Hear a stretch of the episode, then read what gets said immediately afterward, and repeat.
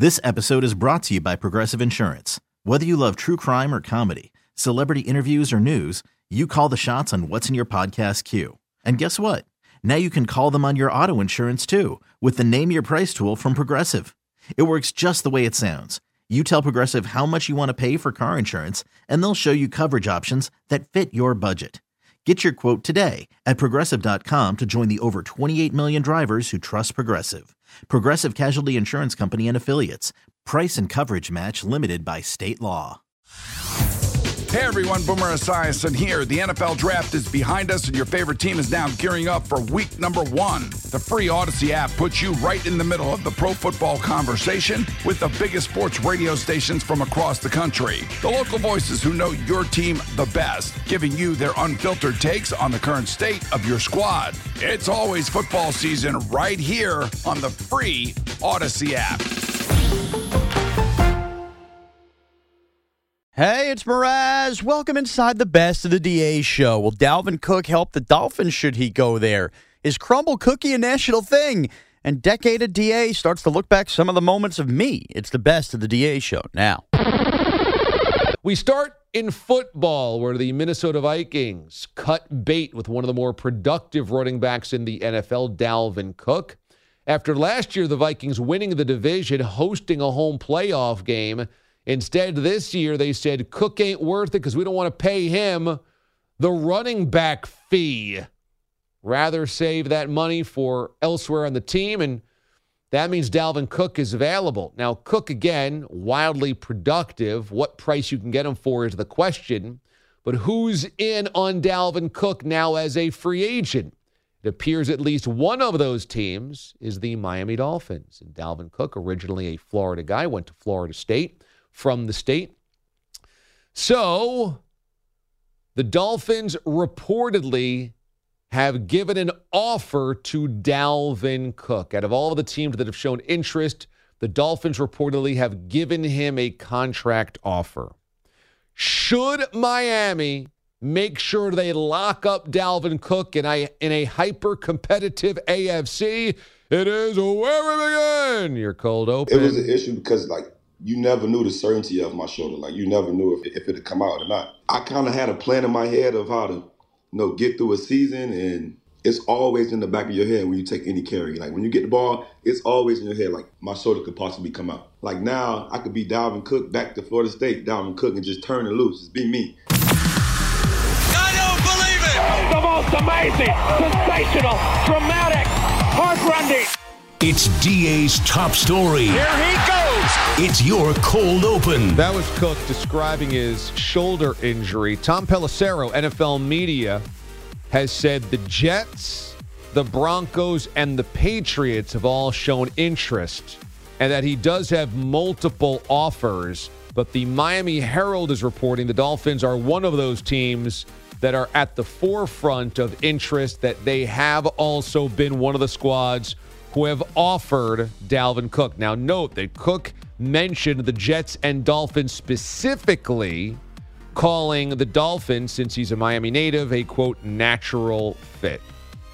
I don't think the Dolphins have to get Dalvin Cook to be winners this year. I think the Dolphins are good enough, and they showed that last year through the first two months of the season, three months of the season. They were right in the playoff hunt. They were in the playoff hunt right to the very end and were the number one seed in the AFC through 10 games. And then obviously made the postseason last year as a wild card team, but had their backup quarterback Skylar Thompson to that wild card loss to the Buffalo Bills.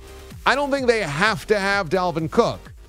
It's a good running back depth chart, maybe not a great one. They've got Raheem Mostert, they've got Jeff Wilson. They're good, maybe not great, but they can be fine. The bigger question about the Dolphins is not do they need Dalvin Cook? It's can their quarterback stay healthy? Tua Tagovailoa. When Tua was healthy last year, they were one of the best teams of the AFC. When he wasn't, the end of the season, they kind of came apart. And that was probably the difference in them winning that game in Buffalo versus losing that game. They were pretty close. It wasn't much of a contest early, but they closed the gap late, and it was a one score game on the final possession. But I do think that Dalvin Cook is if you can get him on a contract which has little risk to you, you don't want to give him guaranteed money for multiple years. If he wants to play in Miami because he's from there, and you have touches to give him, then absolutely you go out and do it as long as you don't have to pay him cash beyond this year. Because that's the big question. You don't want to be locked into his shoulder. You don't want to be locked into an aging running back. You don't want to be locked into a guy that has a lot of touches over the course of the first part of his career. But the Dolphins would be silly not to reach out and, and be interested, not give him a contract offer, because if you add Dalvin Cook to an already dynamic offense with Tua, Tyreek Hill, Jalen Waddle, and the rest of those guys, you could be really a next level type of offense. And in the AFC, what is it going to take to truly be a great team? Note the three teams in the division that have shown interest and or offers to Dalvin Cook. Dolphins, Patriots, Jets. Chasing the Bills in the AFC East. So if you're the Dolphins, you've got to get out of your division, which include the Bills. You've got to look at the AFC West with the Kansas City Chiefs and the Los Angeles Chargers. In the AFC North, the Ravens should be back, considering Lamar Jackson is back, and the Bengals are clearly contenders. In the AFC South, the Jaguars took a big step forward last year. It's a brutal AFC. So, yeah, if you're the Dolphins and you can lock in Dalvin Cook, you definitely do it knowing it's a it's a benefit to your offense and try to get your way out of the division to make a run. But I don't think it's mandatory. I think if they swing and miss with Dalvin Cook, it's okay. Miami should still be very, very good this upcoming season, assuming their quarterback can be healthy. And that's a big assumption, let's face it. 855 212 cbs or on Twitter, DA on CBS. It has become rote, it has become cliche to just say, wow, can you believe Shohei Ohtani? Have we ever seen anything like this? Haven't seen anything like this since Babe Ruth. But we really should pause routinely and note what the hell is going on because it still defies belief. Last night, Shohei Ohtani hit two home runs. He also struck out 10 batters. He was the starting pitcher last night for the Angels, and he hit two home runs and struck out 10 as the Angels get the win last night 4 2 over the White Sox at home. Shohei as a starting pitcher this year is 7 and 3 with a 301 ERA. Last night, he went six and a third, gave up only one earned run, struck out 10, and walked two. I'll say that again. Shohei went six and a third last night, scattered four hits, gave up one run, struck out 10, walked two. So a 10 to 2 strikeout to walk ratio.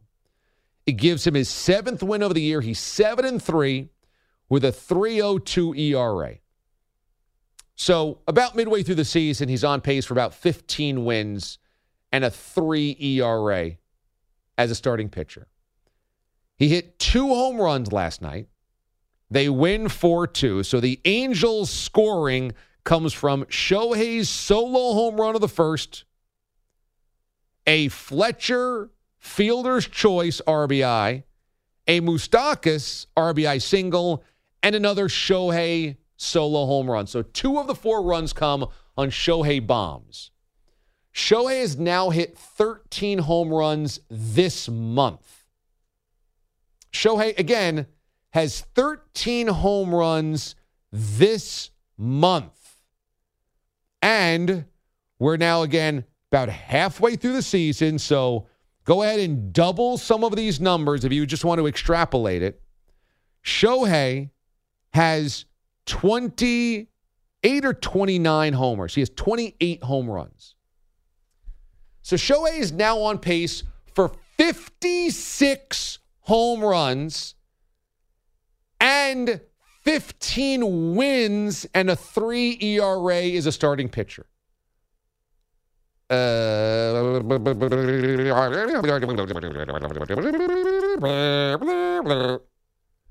what is going on?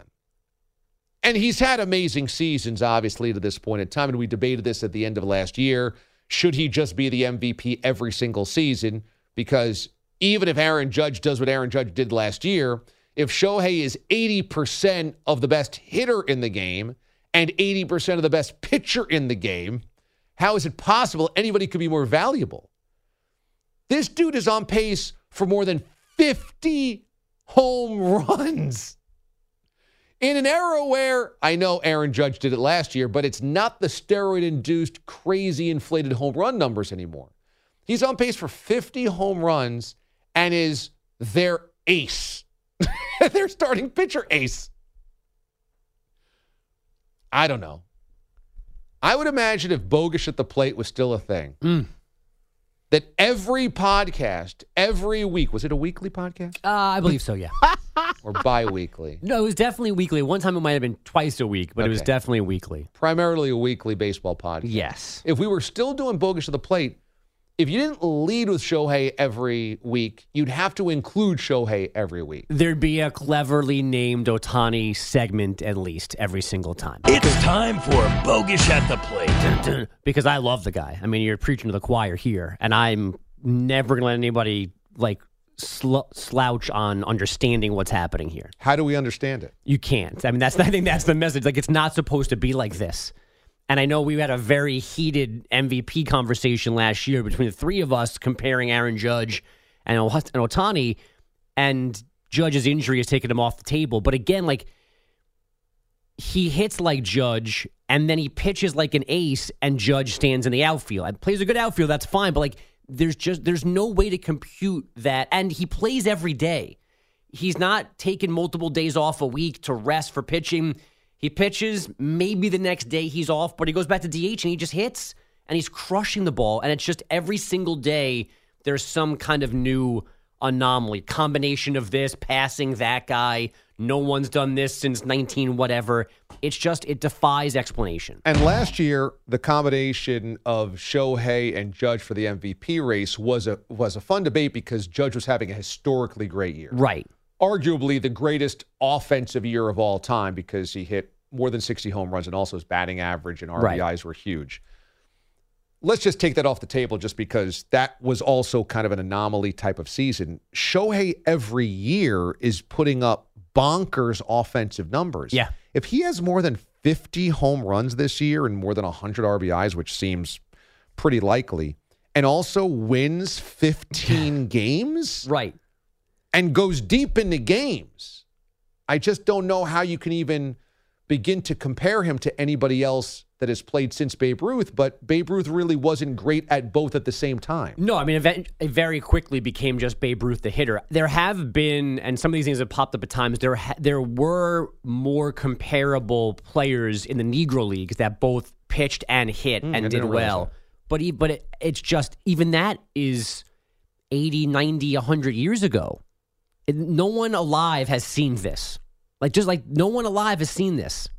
He's going to have 56 home runs. Yeah, he leads the majors with 28 right now. He had 13 this month, Mm-hmm. and he's their ace. Yeah, How how could that be? and they're finally and they're finally good-ish. they're finally goodish. So we might see him in the playoffs. We might see them manage him in the playoffs. We might see him do this kind of nonsense in the playoffs, which would be amazing. That's why if the Angels ever wanted to trade him or were willing to trade him, I really don't know what the trade package would be because you'd have to basically give up twice the amount of prospects and resources and assets that you would get for one half of who he is. Right. I mean, the Juan Soto trade's a starting point, and they the Nats got Mackenzie Gore, who's their second best starter right now, C.J. Abrams, who's their starting shortstop and a good young player, and I think the two best players are still minor leaguers, and there and it was three other players involved. So you have to start there, and then add on to that. because Juan Soto isn't an ace. Correct. Correct. oh boy, Shohei. Did you see last his second home run last night came I think with two outs and he was still pitching. So as he's coming back to the dugout, he's giving hand gestures to say, "I can't do our home run thing." They have this like samurai helmet. Yeah, yeah. So they gave it to his interpreter, and he just held it and walked down the line to celebrate and said, "Well, Ohtani ran off the field, I guess to reset into pitching mode." It's unreal. Shohei last night, two home runs and gets the win in a 4 2 victory by throwing six and a third. Baseball is in full swing. NBA playoffs are heating up, and your NFL team is gearing up for training camp. Listen to the latest on the teams you love here on the Odyssey app. The biggest sports radio stations in the country, providing unrivaled local coverage of their teams, all in one place. Exclusive interviews with players, coaches, and team executives, streaming live and always available on demand. Stay in the know with your favorite teams right here on the Odyssey app.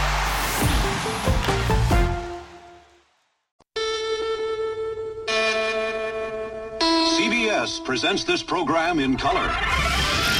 An educated person can't think he's going to get a recruit by uh, strippers coming in. They can fire you, but they can't eat you. And they run through our ass like through a tin horn, man, and we could not stop them. The audio you need to hear. It's DA Soundcheck. And welcome back. You can always listen to the DA show on hundreds of affiliates nationwide across the CBS Sports Radio Network and also on SiriusXM channel 158. Soundcheck begins with Angels manager Phil Nevin after we were just talking about this. Shohei hits two home runs and throws for six and a third, gets the win, strikes out 10, walks only two, gives up only one earned run in a 4 2 Angels victory over Seattle last night. I think we come in here a lot and to talk about it, it's, you know, it's, it's a wow factor. Uh, I think what's cool is watching, you know, new guys come in like Moose and Esky here today. Like they see this and like they're in amazement, right? And we all are. It's just for the first time to see it, and um, you know, the performance today was was incredible. It's amazing because for essentially the better part of a century, 100 years, every baseball player ever has been told you got to pick one of the two because you can't be good at both. It's not possible to be good enough for the bigs in both. So if you're a hitter and you also pitch for your little league team, for your high school team, for your travel team, they're like, yeah, you're going to have to only hit because you just can't do both and get to the bigs. And if you're a good hitting pitcher, like a Greinke, like a Madison Bumgarner, like somebody else, they're like, you should definitely not practice hitting because you're not going to be good enough to hit in the big. So just make sure you just worry about pitching. And now, 100 years of conventional wisdom in baseball has been thrown out the window because one guy is awesome at both. Doesn't seem to be hurting either part of his game. Here's Zach Bryan, country music star. That's right. Who over the weekend was holding a show in Philly. No, here in Oh, in New. In it was this- in New York. It was in in Queens. Oh, in sorry, in a borough outside of yes, where we work. correct. Oh, this was Outside of Flu Pork. This was at the home of the National League baseball team. No, incorrect. Well, as well, it was at the former, the original home of the U.S. Open tennis Oh. in Forest Hills. I see. Okay, so a little concert venue over there. Zach Bryan, country music singer, who's actually in the state where this football team resides, kind of. They're named after it. Daniel Jones in attendance. He plays for that football team. And Zach Bryan doesn't care what state he's in or what quarterback's in front of him.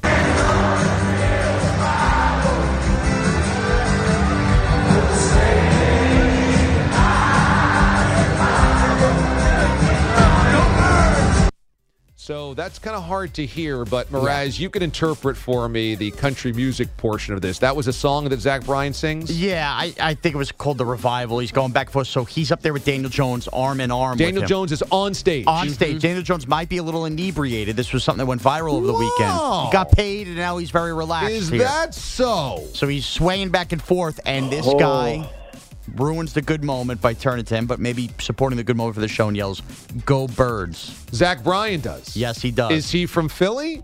Don't know where he's from, but, But he's I- an Eagles fan. he's an Eagles fan.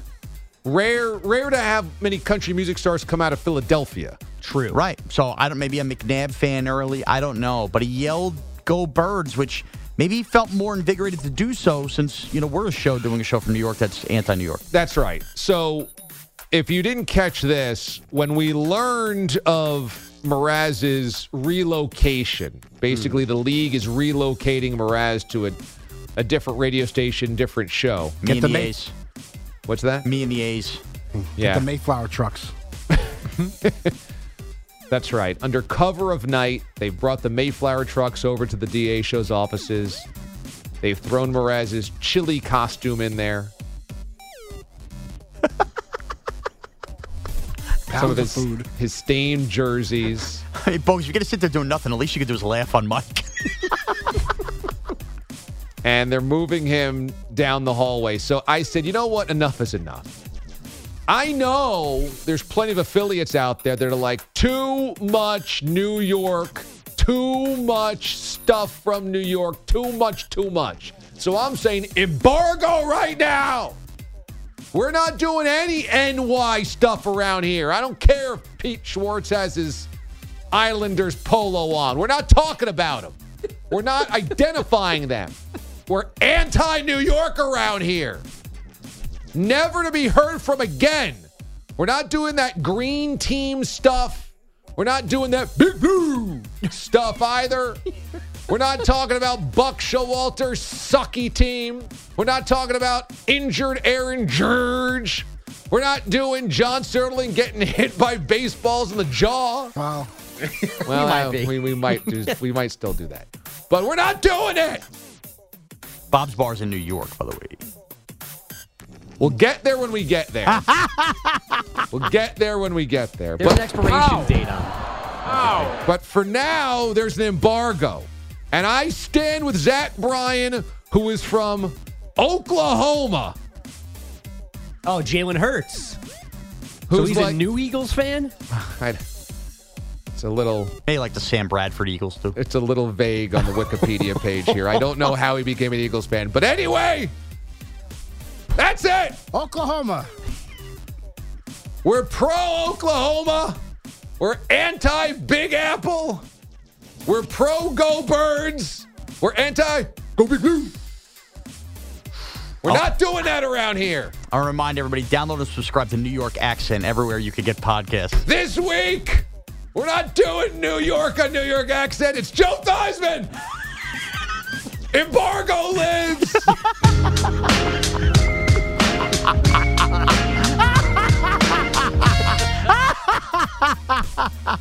the embargo lives. We're doing villains of New York all summer on New York accent. Next week, John Rocker. We're just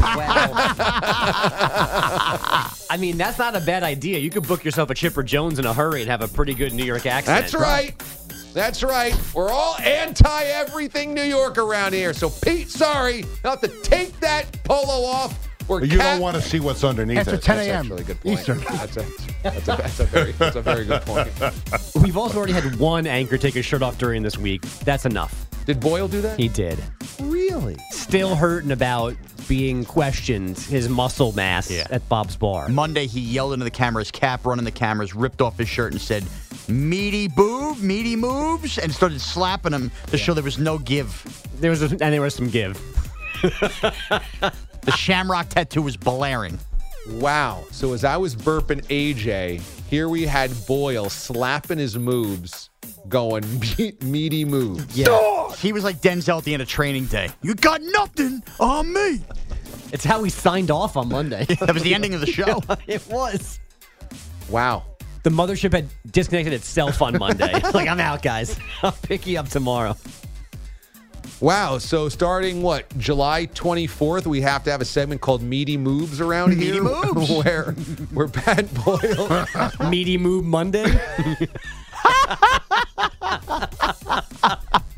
Sports. and what would Meaty Move Monday perhaps be? Well, that's for the interview process. I don't know. That's I mean, I guess it'll coincide with low libido Wednesday as well. Interesting. So we'll have potential producers come and we interview them and say, so what would be your concept for Meaty Move Monday?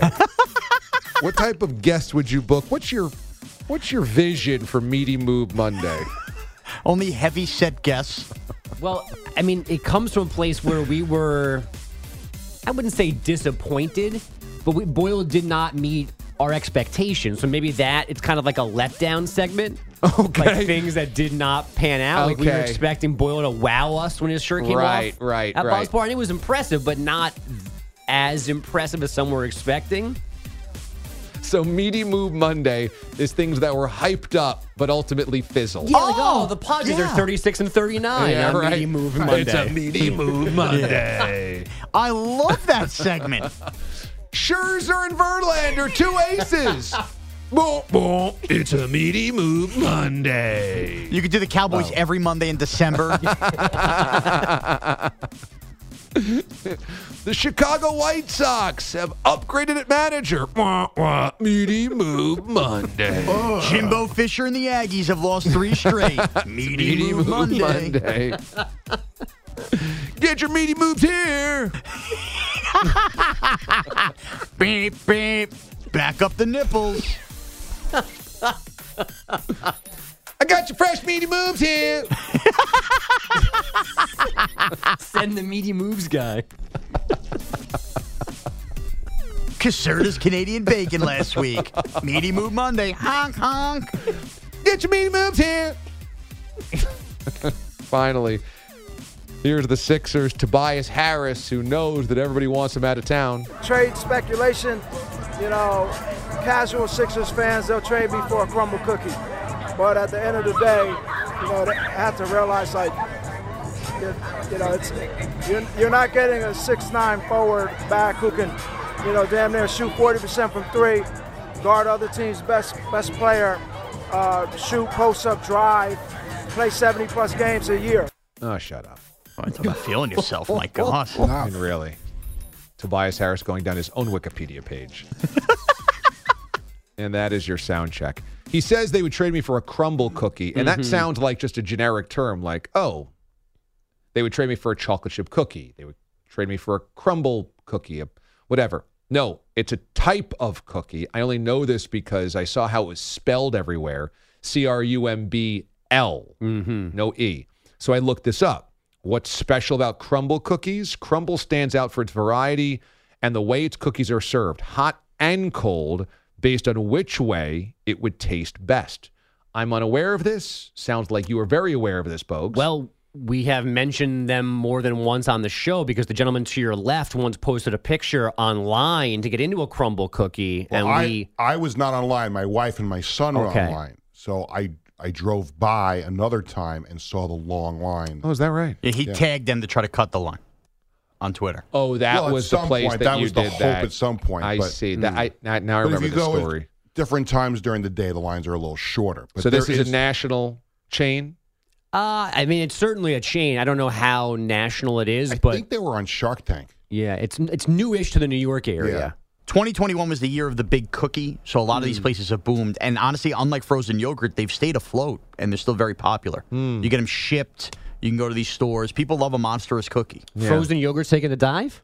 I mean, I, I don't know if you've noticed. I mean, have you seen a new red mango open in recent years? I haven't. 16 handles. Yeah. Blows by me. He's right.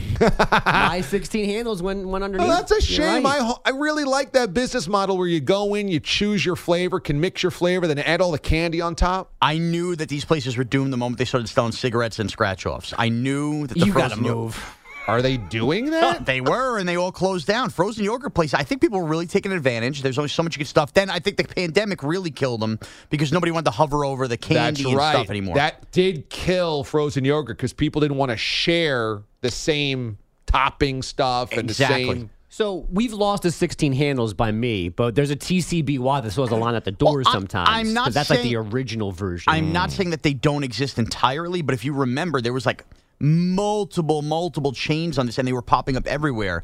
I mean, it's like a tumbleweed if you find a frozen yogurt stand anymore. Well, crumble cookies is apparently just a Northeast thing. So Okay. now this is gonna this is only going to re-enhance my embargo on all things local here.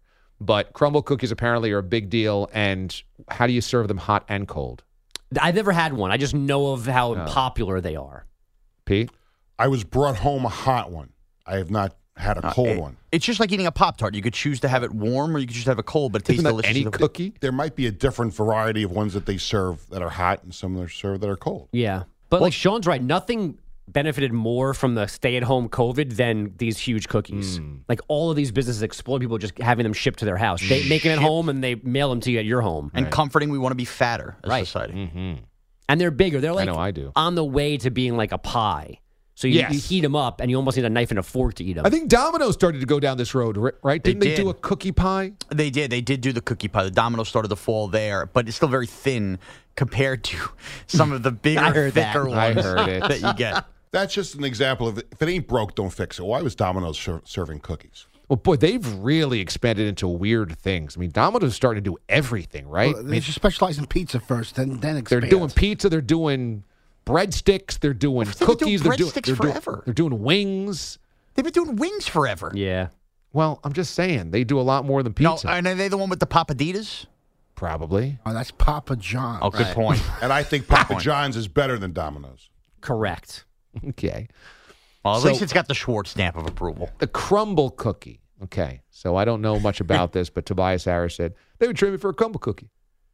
You know what? I may bring in some next week. Oh, that'd be nice. No one well, will be here. No, no one's going to be here. No one's going to be here. The fourth. Um, no, well, I'll be here Wednesday and Friday. I'm off all week. I had to call Bring him in off- Friday. I'm here. I had to call off my paternity week this week because this guy's leaving. Yeah. So we had to try to synchronize more days together. I don't know if that was a good idea or a bad idea. Yeah, leaving to the state north of Pennsylvania. We'll see. Uh, by the way, quick, Rod in Alabama will let us know they have crumble cookie in Alabama. Oh, okay, So good. It's free. It's free from the embargo. You All want to right, let the us know. embargo is up. It's lifted. The embargo's lifted. Peter Schwartz is in for headlines. No, what was it? Man Move Mondays? No, Meaty meat- Move No Mondays. meaty move Mondays here. On to more flowery things. Yesterday we learned something that I'm really still stunned to a news over. We were doing a story about potty training. Yes, about potty training. All right. all right. Because, well, of course. And it, Oh, it was analytics about oopsies. it was analytics about oopsies. Because. Sean's the poop guy. Why am I the poop guy? Right. Do I have to be the poop guy at my new gig? At the new gig, we were wondering does he take the briefcase of poop guy stuff over there, Mm-hmm. kind of like Gallagher with the mallet? Does he take all of those toys, all of those antics over there? Carrot top with the box. Yeah. And and we think that, you know, you should because that's winning stuff. People love it.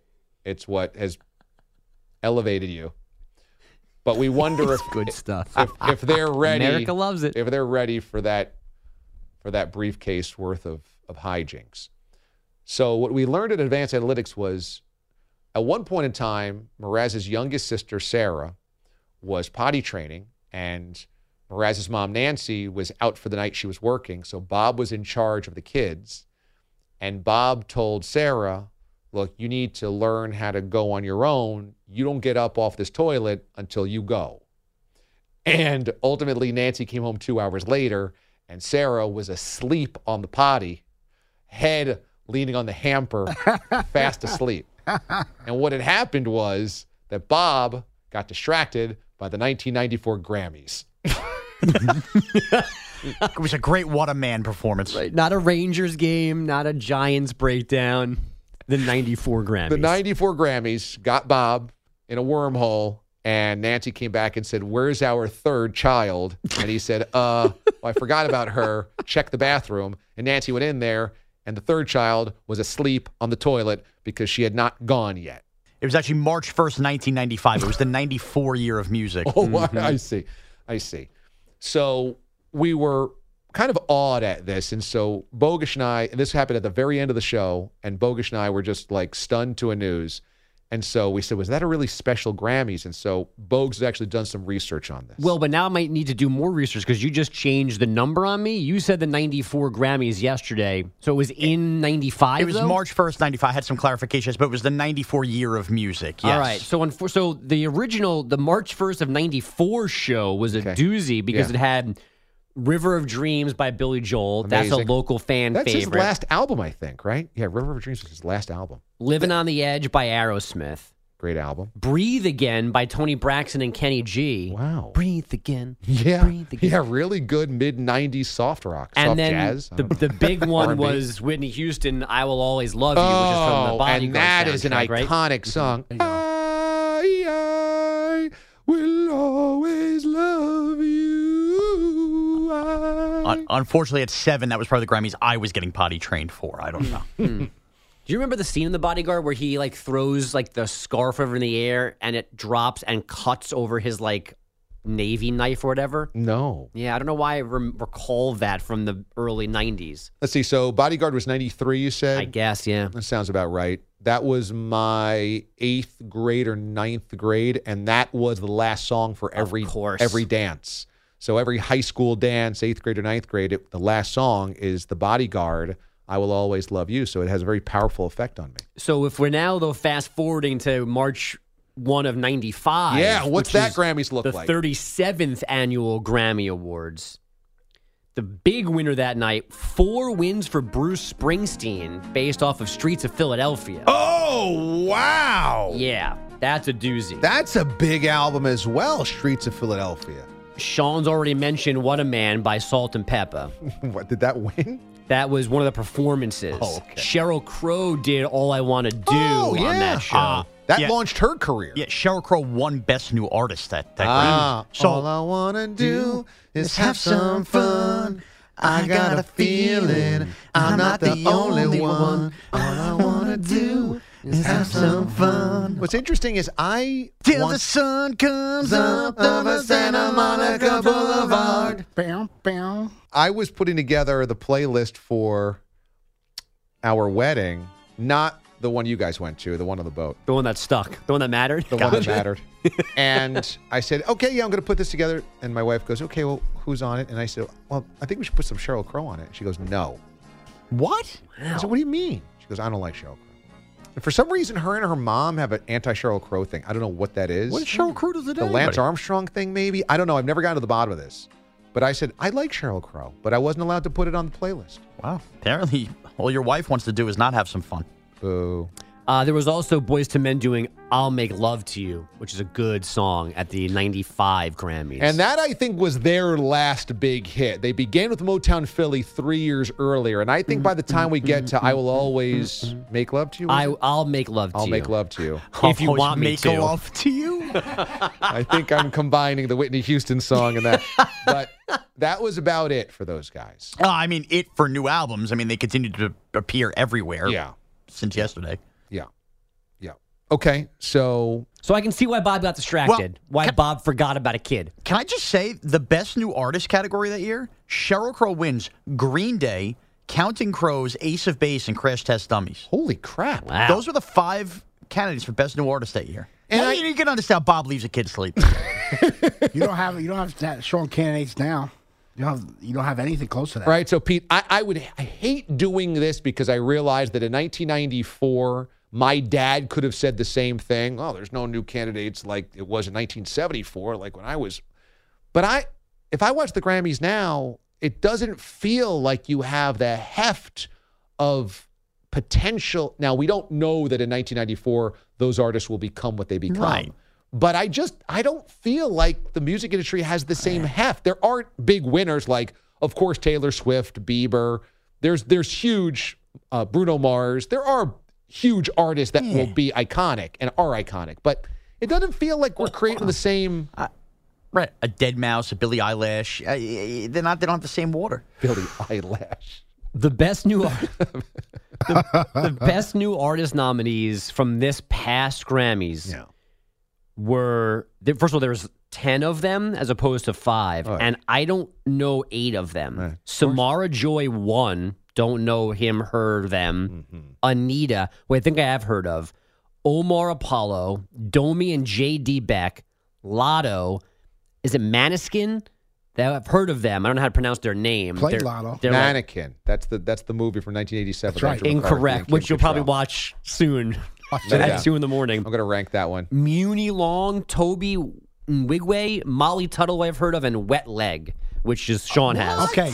All right. Go back five years.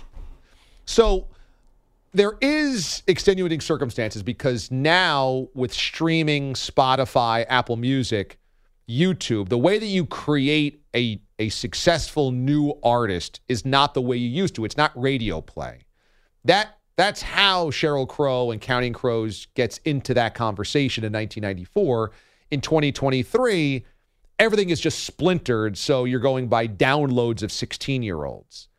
At the same time, look what that's done. It's completely deflated the star power of these these new artists. Like who's heard of any of those? Now, this is also we're a bunch of 30 and 40 something white guys.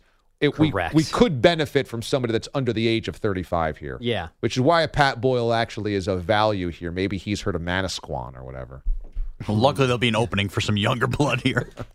Well, I, I try to listen. Uh, not that I have it on uh, uh, my playlist. I try to listen to stuff, this new stuff just for music You ideas. do? Okay. You know, but Research. I, re- research. I've never heard of any of those people. That's why I told Bo go back five years. Let's see what happened five years ago. Yeah. So even two years ago, you had Megan Thee Stallion, Phoebe Bridgers, and Doja Cat, who are all big deals right now. But That so was maybe two years in two ago. years, some of these. the point remains: if you're a father, and me and Peter, young father, Da, a young father now. That's right. You letting your kid fall asleep with their head on a hamper, demanding they go potty to watch these Grammys anymore? But you would do that for Sheryl Crow, and what a man! Well, also depends. Times have changed. It also depends upon how far in the potty stage you're out. You're on. Clearly, it was a frustrating stage for my Right, sister. right. It is rare, though, that there are television events that would make you have to leave the kid on the potty. Now, we have DVR now. Right. We have on demand now. You can watch the clips on on YouTube. You can watch them on Twitter, what have you. At the same time, there's just not television events that you're like, I can't miss this. This is why the Super Bowl is still the Super Bowl. Yeah, in 94, 95, if, you, if you're not watching that act live, you ain't seeing that act again. Now, you might see it the next day on the Today Show, a little clip of it, but you're not seeing it in full. Right. Unless somebody taped it for you. So if Sarah wasn't going to go poopy poopy, then sorry, you're falling asleep in there. I, I, I didn't get to see Shoop. Now, again, Yeah. I mean, I still think there's an argument for you should not forget your kid Well, and for that's- anything on TV, but I see your You point. can't kill Bob here. and we do have to clarify, he didn't want her to fall asleep there. He just forgot she existed. Right. Exactly. He, Which got, is worse? he got mad at her and said, I'm not coming back here until you go. We sat down again. The Fritos were open. It was two hours later. My mom came home and she asked where she was. And he realized, and we all realized we had forgotten she existed. Now, there's been a couple of these incidents in your home where you were worried about showering communally at, at college. Correct.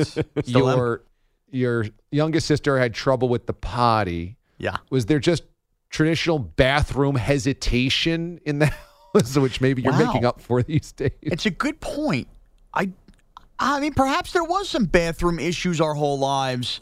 There was also the fish tank incident in '92, in which I went fish first, uh, fish first, face first into the fish tank, and to save the fish while I was in the hospital getting stitched up, we threw the fish in the toilet bowl. But my aunt Donna had to go to the bathroom bad after some bad pizza, and the fish went down the tubes.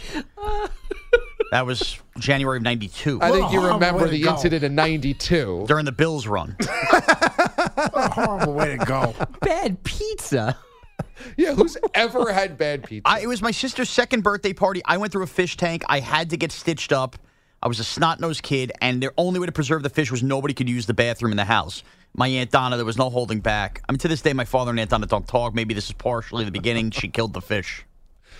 So the prized goldfish in the house, Two of them. s- two of them saved by putting them in the toilet. Everyone is told at the party you cannot go to the upstairs bathroom. There are fish in there. Aunt Donna has a bad slice of pizza, runs and says, I don't care about the goldfish. It's going to be thunderstorm for them. That was it, man. and that was it. And she just didn't care and flush, and away we go. Now, in fairness, this is pre-move to West Babylon. This is the Massapequa Morashes with only one bathroom in the house. now, it does dawn on me: why did anybody not think to grab a flower vase, fill it up with some water, and put the fish in there? Hmm. the toilet felt like the lazy answer, and thus washed away.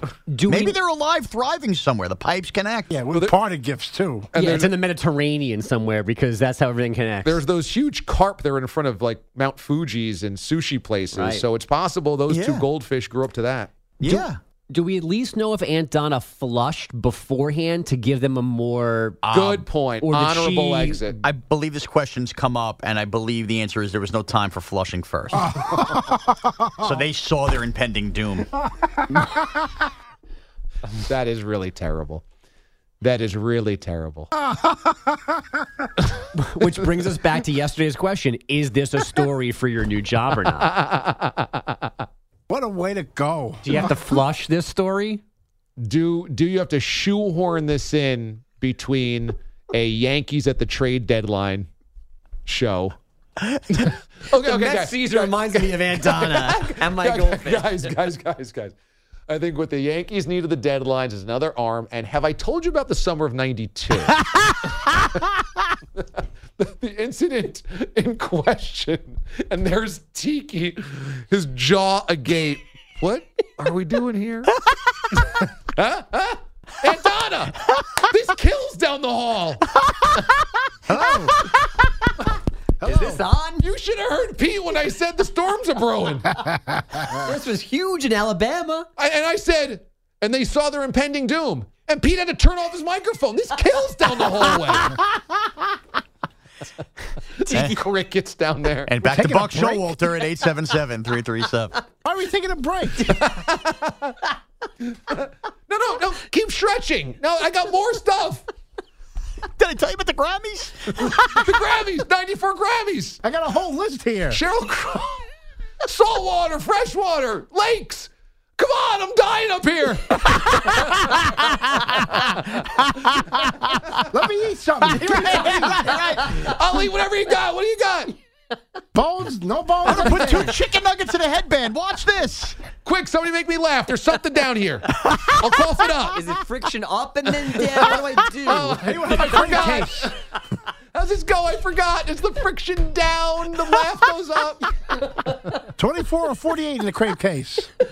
Check my underwear quickly. Give me a math problem. I don't know the answer. Come on. Ask me to spell ruler. Come on. Uh, have I told you I never took the SATs? Huh? Huh?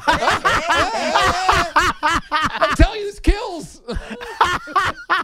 Tiki begging for a guy thing or not a guy thing in return. you thought that was embarrassing. He'll be begging for Greg Camella.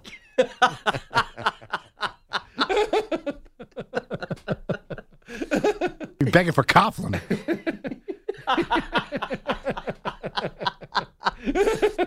Can Jim Finn run through you?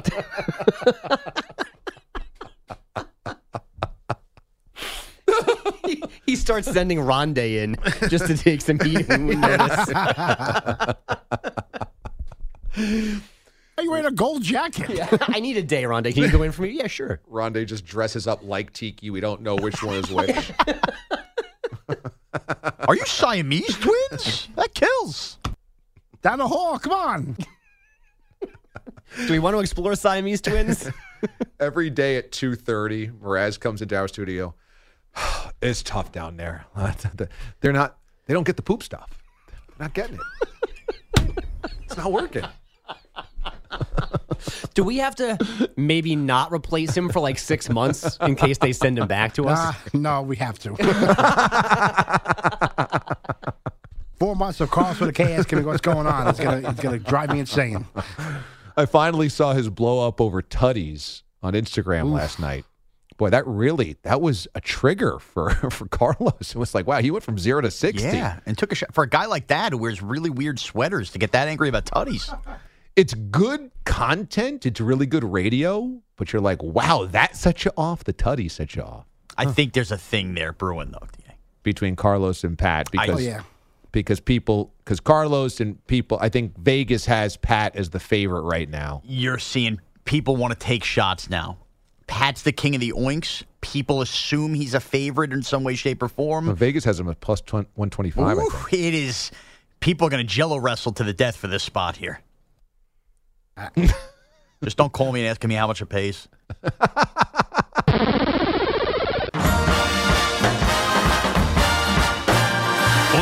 January 2nd, 2013, a new sports radio network launched. CBS Sports Radio. In the 10 years since, we've undermined the sterling reputation of CBS Sports on a daily basis. Here's another moment from the decade of DA. This was one of our first viral moments here on CBS Sports Radio. This was at the September, late September mark after the baseball season of year number two of us on the air. This was still when we were on overnights. We began, we launched in 2013 as we were the overnight show, sandwiched between Ferrall on the bench, which was before us, and Tiki, Tierney, and Dana in the mornings. Then Dana left, and it was just Tiki and Tierney before us in the mornings. And we were doing overnights. And on the overnight show, Mraz, being a big fan of the team that plays in the Bronx, watched his hero retire, that emotional send off for one Derek Jeter. And as he got more and more emotional, myself and Kenny Brock on the Wheels of Steel kept poking and twisting to get the waterworks going. And it really flooded that night here inside the CBS Sports Radio studios. This is from September 27th, 2014. Uh, Tuesday night, Mraz ended up uh, going to the stadium, Yankee Stadium, to cover um, the New York Yankee game and see Jeter in uh, the final home game that Mraz will see in person. And I saw Rivera go. I'm seeing Callahan go, and I'm going to see uh, Jeter go too. And he finally had his final at bat. Did it hit you? Oh, it hit me because he came up in the seventh inning, and I did the math, and I said he may not get another at bat here. This is it for my life, and um, and I, it hit me, and I, I got a little upset. He got on base, he got a base hit. The crowd roared. I was pumped up, and as fate would have it, he was able to come back to give us one last at bat with the game on the line in the ninth inning, and he struck out to end the game. And when that happened, it was it, man. It was like stepping on an ant, an ant dying on your shoe. It was it was over. It- you know, we laugh about it, and I I thought about it all week, and now it's the week weeks all season, the weeks here, and it's stop. It's sad. It really is. It's just then Thursday night's going to be even rougher. It just you're never going to watch him play a game again. You're never going to go to the stadium. You're never going to chant his name. It's sitting on the couch with my dad as a kid. Stop, Kenny. It's those are your first memories of staying up late is watching, you know, Jeter get the big hits and Mr. November and, you know, winning the World Series. And it just, they're never going to have that again. That, you know, three champ, you know. Uh, You're breaking up in there. when you just reminisce and you think about all the glory years, it's just, it's, it's over. It's all over. When Mo went, that's. It Jeter gone. When I sat in the car and I had the Yankees post game on and I kind of reflected and thought about every at bat, I really flashed back and thought about the last 15 years of my life and something that's there is not going to be there anymore. And I, I, I have two pieces of my head going. One wants to laugh at my idiot self, and the other just can't help it. You, I just, hey man, it's a legend. You don't see legends come around in your lifetime often, and we have one here in New York, and he's not coming back. He's not dead. No, he'll be there, but his career's dead. Mraz, any final words? We love you, Derek. Go get him the last week. I can't take this anymore. I've held it in for as long as I could.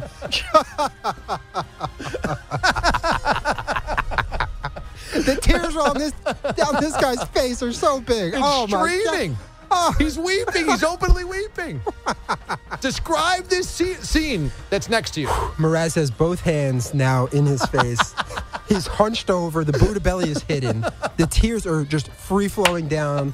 The snot bubbles are coming out of his nose. It's quite a scene, Da. I, I can't even. I can't grasp what's happening right now. just saw his face. He just turned to me and his. His face is all red, and it's and it's covered up by his big ham hock hands, and he's absolutely pouring. And we knew this was going to happen. oh man, it was perfect to have Kenny Brock in here, the heartless, soulless, cutthroat Philly fan, mocking Mraz from three feet away, and it was all a setup.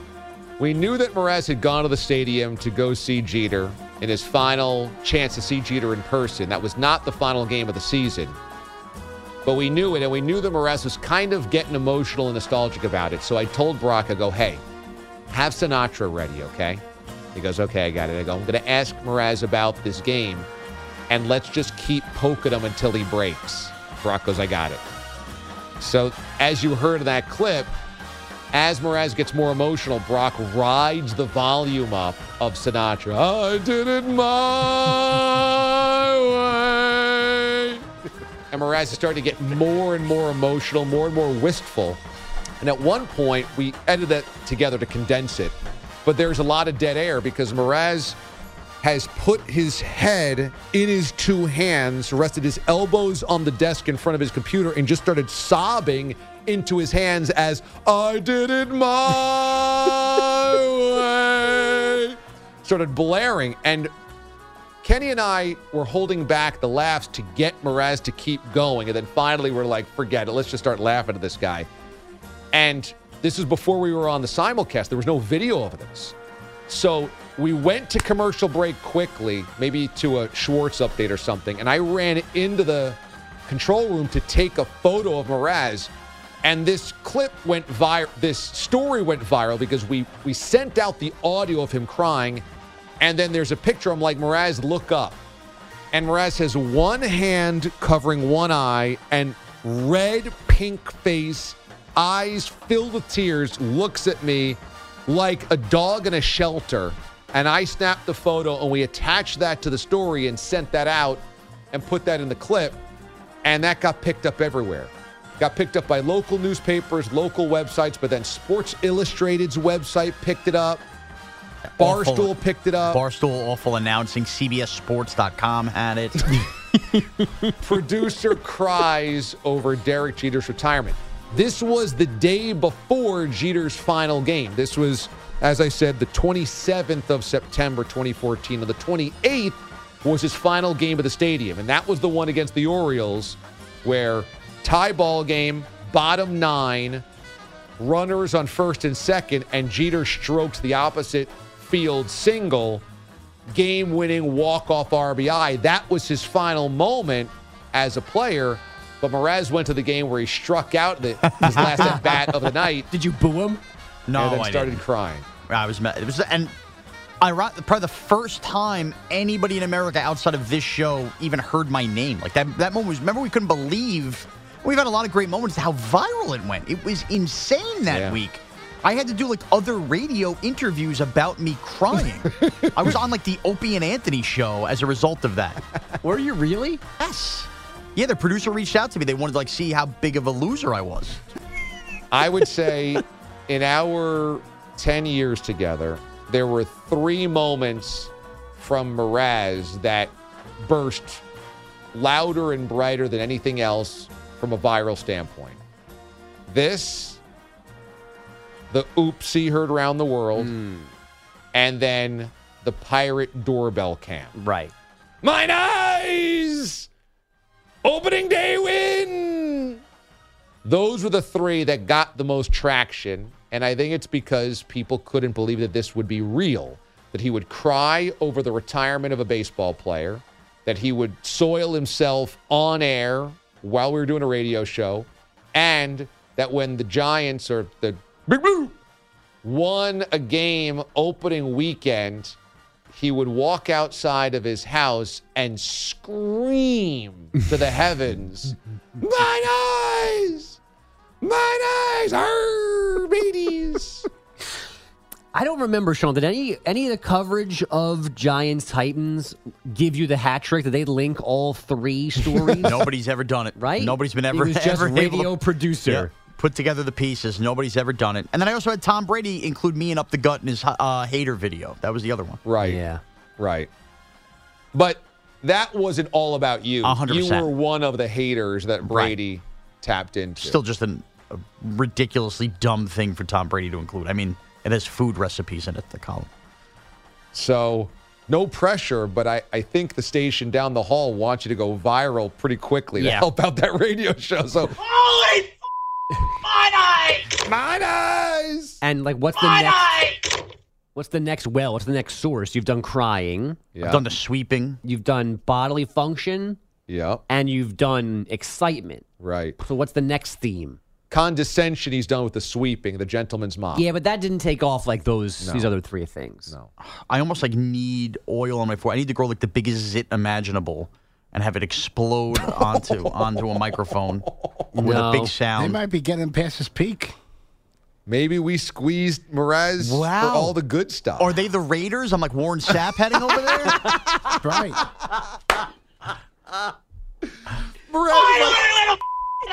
Every Raider that signed over the hill, Randy Moss, Justin Tuck, Warren Sapp, all of the bad contracts. Will you get to week one unlike Antonio Brown? Oh, good point. I might have some foot issues too. Yeah. Holy Chair doesn't fit. Two weeks in, I finally get gout.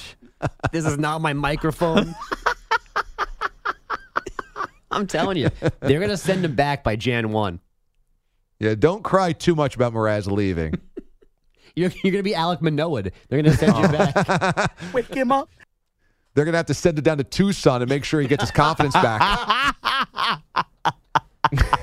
Meanwhile, Jack's here crushing it. We can't take you back. Oh, imagine that. That I would be can't. devastating. I'd become Shep back from Memphis. Really have to work my way up.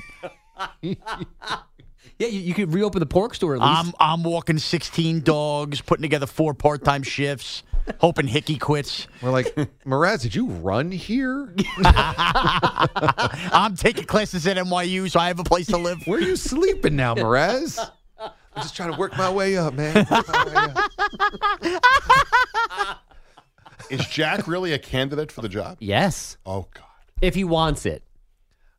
If it's not beneath him. Obviously, the door is open to everybody within the Yeah. company. Kai we Horton. Would, we would not. We would not shun anybody. However, Kristaps Porzingis. Except women. No women allowed. I perhaps, no, that's not true. I know. However, that person that will replace Mraz has to sit on the other side of the glass from Pete. So Pete is going to be my watchdog in every interview and every mm-hmm. meeting. I can't speak for Pete of who he would prefer not be next to him full time. so while the door is open to all potential candidates, Pete does have ultimate Right. call of uh, that guy will never sit next to me every day for the rest of my career, what- so no. Ark Manning. And w- there are two questions though, and side B will tackle this one. Will this be the most important hire of Pete the Body's management career? Number one. Number two, have you and Pete come up with secret, like baseball like signals, a certain amount of pen clicks that Pete fires off? You abort the interview and it's over? We haven't What's wrong with trying to feed people? Oh, we have. I got to tell you, we haven't gone over those signs. But yesterday, Pete, you were in for the local side of things. Yeah. And as I was wrapping up, you were talking to Kevin Wall, who did our simulcast Yeah. yesterday. And I, I overheard you talking about the person that we played some clips of here. Yeah, uncomfortable exchange with him the other night, Sunday night. I was uh, doing the hybrid shift, both national and local, Uh-huh. Sunday night, and um, I got back to the studio, uh, my newsroom there, Oh Uh, man. and went to go warm up dinner, and I had some Chinese food with me. And as I walked by, Jack goes, "What do you have there?" And I said, uh, "Some Chinese food." He goes, "Oh, that's not healthy. I'm going to come to your house and cook for you." And I said, "No, no, no, that's okay. I got everything under control." No, no, no. I want to come and cook for you and your family. I said, "No, no, it's it's okay. My wife's. Go- I want to teach your wife how to cook." Oh. And I said, oh. I said, Jack, that's just not going to happen. You're not coming anywhere near my house. and he continues to berate me all night about wanting to uh, go to a game with me, come see a Long Island Ducks game. Um, I'm like, I'm like, "You- you've got to stop this. This is this is not. Then he starts getting into pay like what do you get paid for a shift? What do you think they get paid for a shift down the hall? It became a whole financial conversation. I said, I said, Jack, I, I'm I'm in the middle of getting ready for the next update. I can't have this conversation with you. Well, I'm just I'm just curious. I'm trying to learn. Like like so, what do you make for a shift? Why didn't he ask the boss? Like so, like why can't he go to the appropriate people? Correct. And then this this conversation probably total lasted like 20 minutes 25 minutes Wow, so you let him- finally i got I, I i lost it on him and i said jack the last 20 minutes are 20 minutes of my life i will never get back and he looked at me with this like like dead stare um i know my social skills aren't very good but i will take that as a cue to walk away from you right now And you don't get mad at anybody. I, I don't get mad at the fact that he knew that you had snapped on him Yeah. was finally the awakening that maybe he needed. Shut up. It's enough. Go away. You're not getting anywhere near my children or my wife. He did this to Mraz the other day, asking him about how much he gets paid. Who? What coworker asks that? Go ask the boss what shift rates are. Yeah. It's so tacky and weird and rude, and it's just it's bizarre behavior. And, oh, and do you get paid more here than you do at your other gigs? Who asks And- these and- And, questions? then, and then he goes, he go, how do you balance everything? Like, how do you work here and work the baseball Well, that's and a fair cover the hot? Like, That's and, fair. And do they pay you the same that they you get paid Well, here? And I'm like, like, leave me alone. I What's mean, going on? I, the fact that Jack didn't walk away going, these 20 minutes are ones I won't get back after talking to Schwartz is amazing. You're a beast. You're a tank. So as I said, the door for Mraz's job is open to everybody. However, I think he just got hired. Again, you guys However- keep telling me all these stories. I'm the one pushing it here, and I haven't heard no, a reason look. not to bring him in. Yeah, I won't best- fill in anymore the if best- he's producing the Okay. show. you won't fill in. I know that Pete probably will never work on the show again. I think we'll have a lot of people that just refuse to work around here. No, the best way to view this is the Texans begin training camp with a chance to win the Super Bowl. Will they? I mean, it's the best way I could compare certain people to interviewing for this job. So we're the Texans now. No, no, No, no, he's no. the Texans. That's a good analogy. I like that. One. You were Bill O'Brien. Everybody Pete. starts zero and zero in the season. But we know the reality. exactly. Somebody's the Chiefs, okay? He's unbelievable. he is unbelievable. It is un. Who badgers somebody? I'm gonna go teach your wife how to cook. Terrible. Who badgers somebody and says I'm going to teach your wife how to cook? You that know- being you know- said, that's a great reality show for three weeks. Jack lives there and cooks for the Schwartzes. You know, uh, I will shows, call the Cap police. on the stream. Tangier. I will call the police. Jack Cam. it shows the restraint on Peter because if, if anyone else was asked that question, they would have knocked Jack out. It's a rude question. It's a very All of those question. questions are rude. It's a very rude question. Says that about your wife? I mean, that's ridiculous. That's It's- rude. That's very rude. He should apologize. It's very rude. You don't want to hear Pete scold and try to bring Jack up through the world? Come on. Listen to There, that. would be an, family. there would be an implosion here if that happened. It really just- would. re- you can't. It really would. You can't put anybody on this floor in that position because you have to remember too. If there's an implosion here, the ripple effect will be felt down the hall. That's right. Upstairs, the other outlets that are owned by this company. Let's go, Jets. And Oh, let's up be your honest. ass. Let's be honest. You guys can talk a big game. Nobody's quitting over Jack, okay? Everyone's going to still show up and take their paychecks and deal with whoever they have to deal with. You start sending out resumes, though. You start looking at other Okay. places. You start transitioning to subways and Bogues became like a Jack teacher, so to speak, and he tried to distance himself for that. But now I'm getting the sense Bogus is back in on wanting his guy that he mentored rising to prominence. You can call me whatever you would like. I'm looking out for DA Show 2.0, and there's only a handful of names right now in house that can create the content that Jack could. There's a very short list. I am so disappointed in you. I, I really. That's fine. I'll accept that. I've that. known you for a very long time. You have, We've we've worked together at several places, and I don't think you need and to I change your diet. I consider diet. you a close friend. Thank you. But I am Same so here. disappointed in you now. I can't be perfect, Peter. Bogues isn't wrong. There is a lot of content I'm to scratching mine, Fordham off of Bradley's list. to mine from from him, but it would cause such disdain around here. We we all like coming to work generally speaking around here. If we knew he was here, how much what chunk of joy is sucked out of every day showing up? A lot of rundown emails would start with, I'm working from home, Brewers Royals tonight.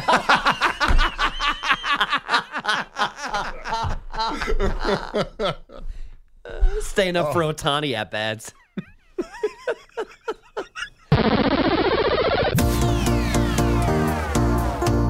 Analytics is just a term that's kind of thrown around a lot. It's time now for the mothership's advanced analytics. All right. So, what dessert trend do you prefer? Big cookies or frozen yogurt? 71% of you say big cookies. Now, data tells us that June is National Frozen Yogurt Month in the U.S. Froyo contains bacteria that's good for you. This bacteria can lower your cholesterol and boost your immune system. Americans consume over 200 billion cookies per year. The actual cookies used for the Cookie Monster on Sesame Street are painted rice cakes. The first Crumbl cookie opened in Logan, Utah in 2017. Now Crumbl sells flavors like mango frozen yogurt and Kentucky butter cake, and it is a national brand. Heard from a lot of the aliens today that they've got Crumbl cookie places in their hometown. So this is all across the country. Mraz's favorite cookie is the standard Oreo. You'll be happy to know that for the birthday this year, the Bourbon Bell purchased me an Oreo ice cream cake. Humana, mm. humana, humana. Delicious. White vanilla ice cream, crumbles of Oreo in the cake, and then the bottom is all Oreo, cookie. Oh, God. It's delicious. Oh, God. What did we do for the fail today here? Are we sure down the hole once all my gimmicks? okay, here's the fail. Even the DA show is not perfect. We know. Shocking. Here's the epic fail. I think what the Yankees need of the deadlines is another arm. And have I told you about the summer of 92? the incident in question. And there's Tiki, his jaw agape. What are we doing here? huh? Huh? Antana! This kills down the hall. When we come back, more of your trashes, and we'll do something else. It's the DA Show on CBS Sports Radio. Oh. Is this on? You should have heard Pete when I said the storms are brewing. This was huge in Alabama. I, and I said, and they saw their impending doom. And Pete had to turn off his microphone. This kills down the hallway. Is Table Rock a strip club? Why are we taking a break? no, no, no. Keep stretching. No, I got more stuff. Did I tell you about the Grammys? the Grammys, 94 Grammys. I got a whole list here. Sheryl Crow. Saltwater, freshwater, lakes. Come on, I'm dying up here. Let me eat something. I'll eat whatever you got. What do you got? Hey, hello, I'm in the room. We're hanging out. I'm in your basement. Ba, ba, ba. Bones? No bones? I'm going to put two chicken nuggets in a headband. Watch this. Quick, somebody make me laugh. There's something down here. I'll cough it up. Is it friction up and then down? What do I do? Oh, I forgot. How's this go? I forgot. It's the friction down. The laugh goes up. Kirk Cousins is the ultimate egg layer. He might as well be nicknamed the Rooster. 24 or 48 in the crate case. Check my underwear quickly. Give me a math problem. I know the answer. Come on. It's me the spell ruler. Come on. Uh, have I told you I never took the SATs? Huh? Huh? Huh? I'm telling you, this kills. Epic fail, you loser. That is why you fail. Epic fail. Comeback Kid tweets, I'm sorry, guys. The only choice to take Mraz's job is Pat Boyle. I stand firm on this every day. Hashtag people want Boyle. Well, interviews will start after the 4th of July. We'll collect some names and start doing interviews. But also, if you're interested in this job, this is a public posting. And so you can reach out to the DA show and we might set up an interview for on air, and we will see what you got during the show. What do you think? Yeti Confetti says that Jack asking other employees about their pay is federally protected. Okay, Yeti Confetti, but then you have the conversation with him. Nobody around here wants to have that. Thanks to Sean Mraz, Pete the Body Bellotti, Andrew Bogusch, Peter Schwartz, and Andrew Kaplan. I'm DA. We'll see you tomorrow. The Mothership disconnects. Hey everyone, Boomer Esiason here. The NFL draft is behind us, and your favorite team is now gearing up for week number one. The free Odyssey app puts you right in the middle of the pro football conversation with the biggest sports radio stations from across the country. The local voices who know your team the best, giving you their unfiltered takes on the current state of your squad. It's always football season right here on the free Odyssey app.